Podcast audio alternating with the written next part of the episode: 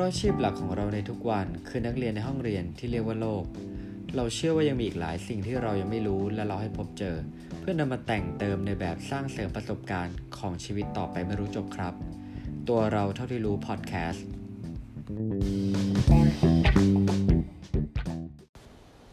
แนะนำสินค้าใหม่ด้วยประโยคที่ว่า คุณสามารถพกเพลงโปรด 1,000 เพลงไปที่ไหนก็ได้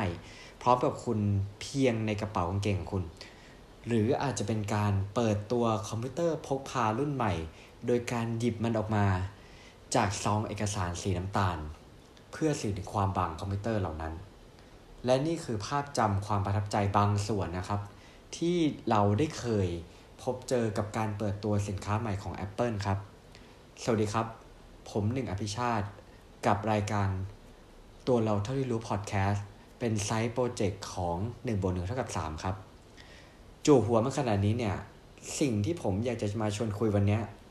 ก็คือจะเป็นเรื่องของการเปิดตัวสินค้าใหม่ล่าสุดที่เพิ่งเปิดตัวไปเมื่อวันที่ 10 กันยายนที่ผ่านมานะครับ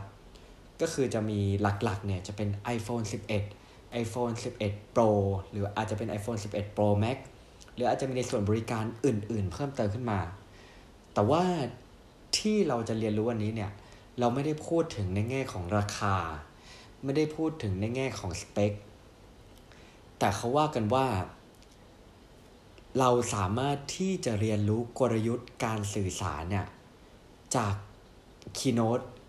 หรือว่าเป็นสไลด์การเปิดตัวสินค้าใหม่ หรืออาจจะเป็น communication skill ในการพูดในการ present เนี่ย ว่าสิ่งเหล่านี้มีอะไรซ่อนอยู่ที่เป็นนัยสำคัญ และ เราอาจจะสามารถเอามาเรียนรู้เพื่อต่อยอดให้เป็นสกิลของเราต่อไปได้ โดยบทความนี้นะครับ ผมได้เจอมาในเว็บ inc.com นะครับผม โอเค ถ้าเราย้อนกลับไปวันที่ 10 กันยายนเนี่ย เราอาจจะได้ดูบางคนอาจจะได้ดูคือตัวผมเองผมก็ยอมรับว่าโอเคก็ชอบผลิตภัณฑ์ของ Apple บางครั้งแล้วก็ดูสดบางครั้งแล้วก็ดูย้อนหลังนะครับ คือตัวนี้เนี่ย ถ้าตัวเรือธงเนี่ย ที่เราพูดถึงเนี่ย ก็คือเป็นตัว iPhone 11 กับ iPhone 11 Pro เนาะทีนี้เนี่ย เราลองดูกันว่าทีมคุกเนี่ย สรุปใจความสำคัญของ iPhone รุ่นใหม่เนี่ย ยังไงได้บ้าง เขาพูดกันอย่างนี้ว่า iPhone รุ่นใหม่เนี่ย คือ the most powerful and most advanced iPhone that we have ever built in a stunning new design ซึ่งประโยคเนี้ย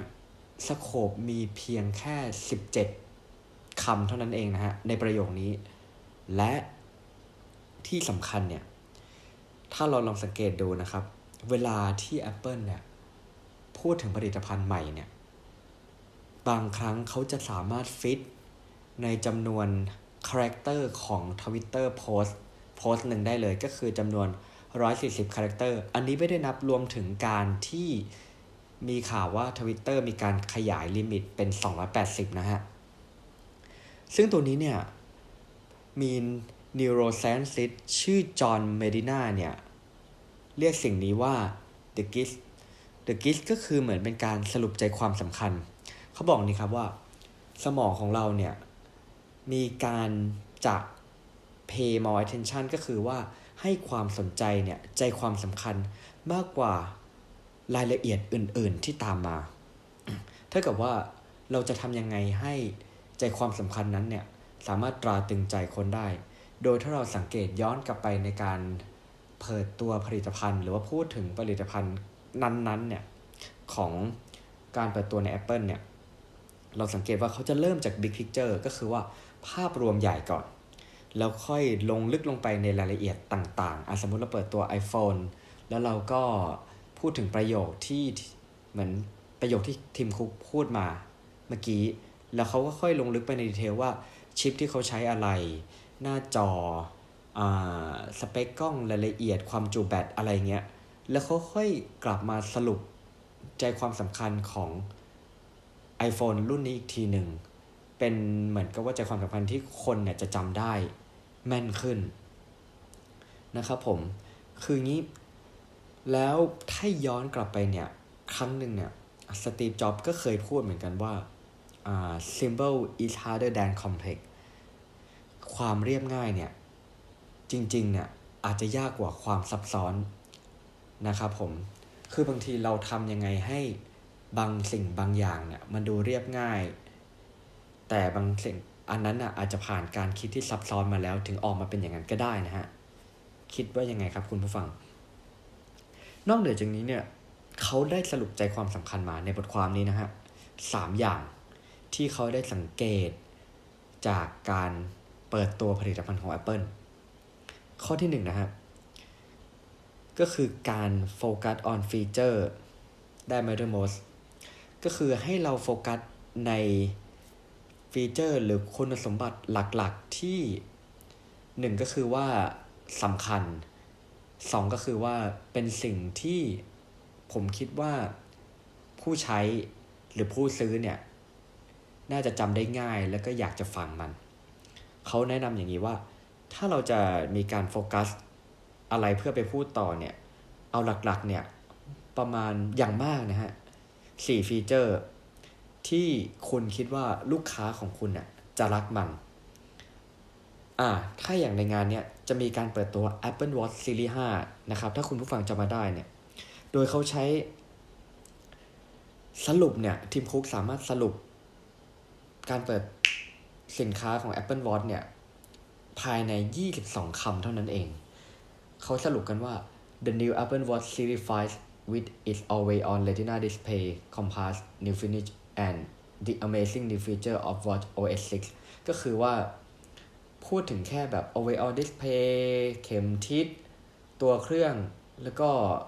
พูดถึง OS ก็คือจริง ๆ สรุปแค่ 4 อย่างเท่านั้นเองนะฮะ โดยอันเนี้ยเนี่ย เหมือนเขาได้ศึกษามาแล้วว่า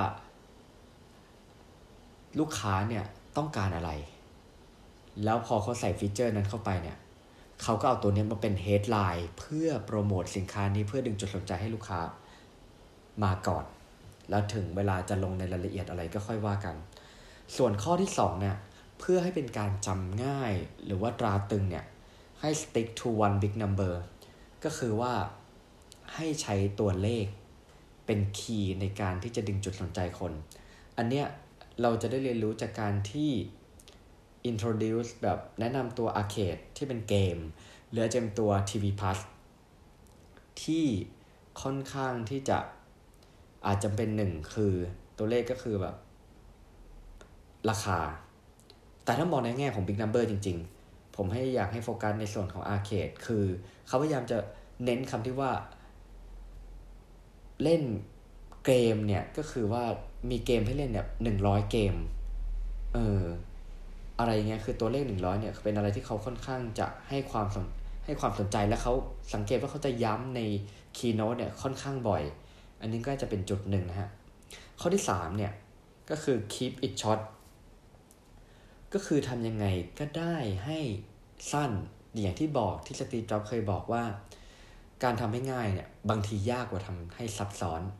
แต่เราต้องผ่านการคิดมาอย่างเข้มข้น เพื่อที่จะสรุปให้สั้น ดึงจุดสนใจของผู้ฟังให้ง่ายและตราตรึง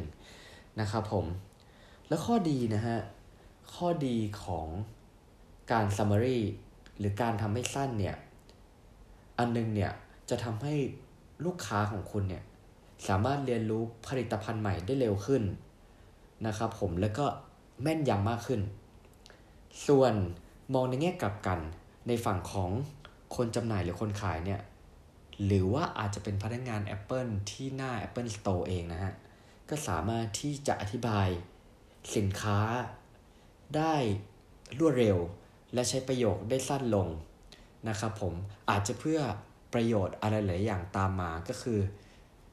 เวลาเนี่ยก็จะใช้เวลาสั้นลง หรืออาจจะปิดการขายได้เร็วขึ้นอะไรก็แล้วแต่นี่ก็จะเป็นเหตุผลของทางด้านกลยุทธ์กันต่อไป นี่แหละครับก็คือบางส่วนโอเค เดี๋ยวก่อนที่จะจบเนี่ยผมจะสรุปให้ฟังว่า เราได้เรียนรู้อะไรจากการเปิดตัวของ Apple ครั้งนี้ หรือครั้งก่อนๆที่มีแนวโน้มใกล้เคียงกัน ข้อหนึ่งนะฮะก็คือให้โฟกัสในคุณสมบัติที่คิดว่าสำคัญ อย่างมากเนี่ยไม่เกิน 4 ที่คุณคิดว่าลูกค้าคุณจะรัก ส่วนข้อที่2เนี่ยให้ stick ใน one big number ก็คือว่าในสิ่งที่คุณทำแต่ละอย่างเนี่ยให้คุณหาตัวเลขมา สมมติ Apple เนี่ยก็คือจะพูดถึง Apple Arcade ที่มีเกมให้คุณเลือกเล่นเนี่ยอาจจะมากกว่า 100 เกม แต่เขาจะฟิกคำว่า 100 เกม หรือบางทีเนี่ยผมสังเกตว่า Keynote บางทีจะยกสถิติมา satisfaction ของผู้ใช้ก็คือความพึงพอใจเนี่ย ตัวเลขจะสูง เออ แล้วพอคนที่ได้รับฟังหรือได้ดูการพรีเซนต์อะไรเงี้ย ก็จะเป็นการแบบรู้สึกตราตึงและประทับใจ ส่วนข้อที่ 3 เนี่ย คือ keep it short ก็คือพยายามทำให้มันสั้นฮะ ข้อดีเนี่ยก็คือว่าลูกค้าจะจดจำได้ง่ายและมันยำอีกด้านหนึ่งเนี่ย ก็คือว่าคนที่เป็นคนจำหน่าย รือ sales people เนี่ยก็คือจะสามารถอธิบายสินค้าได้ในระยะเวลาสั้น และจำนวนประโยคน้อยๆนะครับผมและนี่คือสิ่งที่เราเรียนรู้จาก Apple ในการเปิดตัวที่ผ่านมา ฝากติดตามกันด้วยฮะ ทั้ง1บวก1เท่ากับ 3 หรือว่าตัวเราที่รู้พอดแคสต์ทาง SoundCloud Spotify YouTube a n c h o r นะครับผมและหวังว่าจะมีในทาง Apple Podcast เร็วๆนี้ ตอนต่อไปเนี่ยจะมีอะไรให้ติดตาม ลองรอชมรอฟังกันได้นะครับส่วนนี้ผมหนึ่งอภิชาติ ขอบคุณที่รับฟังมาถึงตอนนี้ สวัสดีครับ